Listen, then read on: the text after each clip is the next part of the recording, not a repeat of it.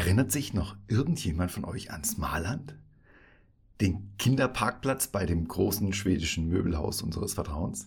Damit die Eltern noch mehr Zeit haben, Teelichter und ähnliches für drei Leben zu kaufen? Ach, das Marland mit dem Bällebad, wo die hygienischen, keim- und rotzfreien, bunten Plastikbälle ganz unwiderstehlich zum Eintauchen, Rumwühlen und Verstecken aufrufen. Ja, genau dieses Marland. Nicht die gleichnamige historische Provinz in Südschweden, in der auch Lönneberger liegt. Nein, die nicht. Jetzt gibt es da diesen Schweizer, Ursus Wehrli. Und der bringt Ordnung rein. Überall. Selbst da, wo gar keine Ordnung gebraucht wird zum Beispiel im Bällebad im Smaland.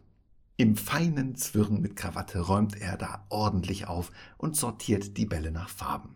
Fein säuberlich. Der Herr Werli. Absolut sehenswert, wenn du mich fragst, bei YouTube vom WDR.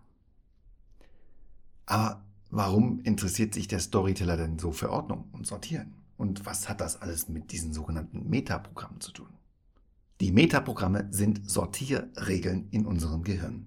Es sind Programme, die wir uns irgendwann mal zugelegt haben, um mit diesen Unmengen von Informationen, die über unsere fünf Sinne jeden Tag auf uns einprasseln, umgehen zu können und dabei nicht verrückt zu werden.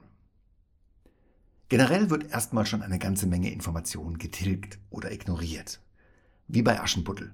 Die guten ins Kröpfchen, die schlechten ins Töpfchen oder so ähnlich. Und was da getilgt wird, das entscheidet jedes Gehirn selbst unterbewusst. Das führt dazu, dass Menschen, die die gleiche Situation erlebt haben, teils völlig unterschiedlich darüber berichten. Leider aber sind wir dann trotzdem der Meinung, dass unsere Wahrnehmung vollständig und richtig ist. Und das führt zu einer Menge Probleme. Aber mit dem Tilgen ist es noch nicht getan, denn die Information, die durchgelassen wird, wird dann noch weiter verarbeitet und gefiltert. Meine Frage, gehst du eigentlich gern zum Zahnarzt? Uah, die meisten, denen ich diese Frage stelle, verziehen ihr Gesicht. Da läuft dann ein hässlicher Film im Kopfkino mit diesem charakteristischen Geruch einer Zahnarztpraxis, grellem Neonlicht, dem hohen, schrillen Tönen eines Zahnarztbohrers. So und jetzt mal gründlich ausspülen. Ist das da eine Spritze im Augenwinkel? Scheint also nicht besonders beliebt zu sein, der Zahnarzt. Wenn ich dann aber die Leute frage, die nicht gern zum Zahnarzt gehen ob sie denn dann doch regelmäßig zum Zahnarzt gehen, dann gehen plötzlich die meisten Hände hoch. Wie kann das sein? Wenn es doch keinen Spaß macht, zum Zahnarzt zu gehen, warum machst du es denn dann? Und die Antwort ist immer die gleiche. Weil ich sonst noch größere Probleme bekomme. Schmerzen, Zahnverlust, Zahnfleischbluten, ein hässliches Lächeln. Es gibt also noch schlimmere Dinge als den Zahnarzt und die gilt es zu vermeiden. Der Zahnarzt ist also in diesem Szenario das kleinere Übel. Und die Leute tun etwas, was sie nicht tun wollen, um etwas nicht zu bekommen, was sie noch weniger wollen. Das nennt man dann eine Weg von Motivation. Du bewegst dich weg vom Schmerz hin zum Zahnarzt. Aber die treibende Kraft ist die Vermeidung. Auch beliebt in diesem Zusammenhang sind Versicherungen. Stell dir mal vor, du verlierst deinen Job. Wer zahlt denn dann die Raten fürs Auto, fürs Haus, fürs Boot? Siehste, das willst du doch nicht. Und für nur 50 Euro im Monat kannst du dieses Schicksal abwenden. Einfach nur hier, hier, hier und hier unterschreiben und schon ist das kein Problem mehr. So einfach. Zwinker, zwinker. Und dann gibt's noch die andere Richtung. Da ist etwas, das du dir wünschst, etwas hochattraktives, etwas, das du unbedingt haben willst. Mein Schatz. Ja, genau sowas.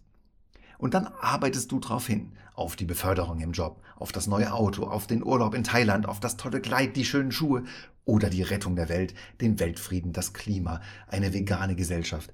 Die Liste ist unendlich lang. Das ist dann eine sogenannte Hinzu-Motivation. Du freust dich drauf, du willst unbedingt dahin und das treibt dich an. Beide Richtungen der Motivation, hinzu und weg von, funktionieren. Was am Ende zählt, ist der Erfolg schaffst du, was du schaffen möchtest. Wie beim Aufstehen am frühen Morgen. Bist du ein Early Bird? Oder weißt du genau, wie man Snooze-Button buchstabiert? In beiden Fällen kommst du vermutlich pünktlich zur Arbeit. Nur das, was vorher in deinem Kopf und Körper passiert, das unterscheidet sich. Der frühe Vogel hört den Wecker oder ist schon ein paar Minuten vorher wach, springt aus dem Bett und fragt sich, wow, was für ein geiler Tag, ich lebe, ich atme, Was für tolle Sachen kann ich mit diesem Geschenk anfangen? Was mache ich denn jetzt zuerst? Der Langschläfer hingegen drückt ein paar Mal den Snooze-Button und gewinnt so noch ein paar wertvolle Minuten im Bett. Und dann geht irgendwann das Kopfkino an. Da sind ja noch Sachen vorzubereiten für das erste Meeting und es ist nur noch so wenig Zeit.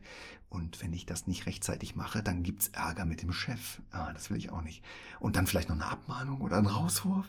Ich brauche doch das Geld.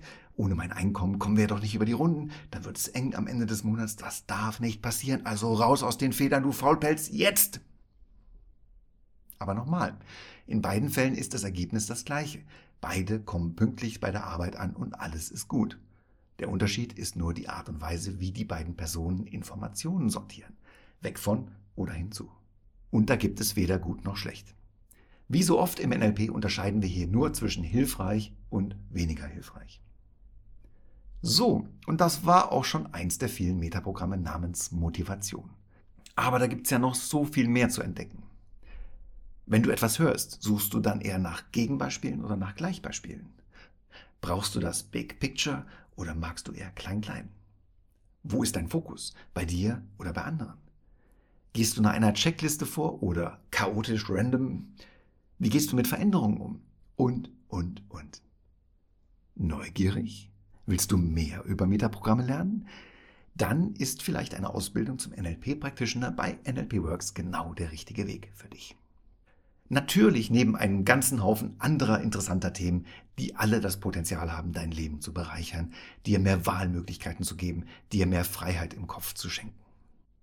Und jetzt motiviere ich mich mal flugs weg von Weiterreden, weil die Episode sonst zu lang wird. Und dann hin zu der nächsten Episode, die sich zu 100% um den Buchstaben N drehen wird. N wie Körpersprache, N wie Mimik, N wie Stimme und warum Kommunikation noch so viel mehr ist als nur Worte aneinander zu reihen. Worte werden sowieso total überbewertet. Und deswegen sage ich jetzt auch nicht Tschüss oder Ciao oder auf Wiedersehen. Und ich spare mir auch den Hinweis darauf, dass ich mich total freuen würde, wenn du bei der nächsten Episode wieder dabei wärst. Und dass ich super happy bin, dass die Zahl der Zuhörer ständig zunimmt. Auch darüber spreche ich nicht, weil Worte eben gar nicht so wichtig sind. Also Schluss jetzt mit den Worten, sonst hört das ja nie auf. Dann quatsche ich ja morgen noch weiter über Metaprogramme. Und mir hört sowieso keiner mehr zu, das kenne ich schon. Wenn es zu lange geht, dann lässt die Motivation zuzuhören kontinuierlich nach. Und irgendwann hast du dann dein Publikum komplett verloren und die machen dann andere Sachen, die vielleicht auch wichtig sind, aber nicht ganz so wichtig wie der Storyteller-Podcast anzuhören. Wobei natürlich auch andere Podcasts. Aber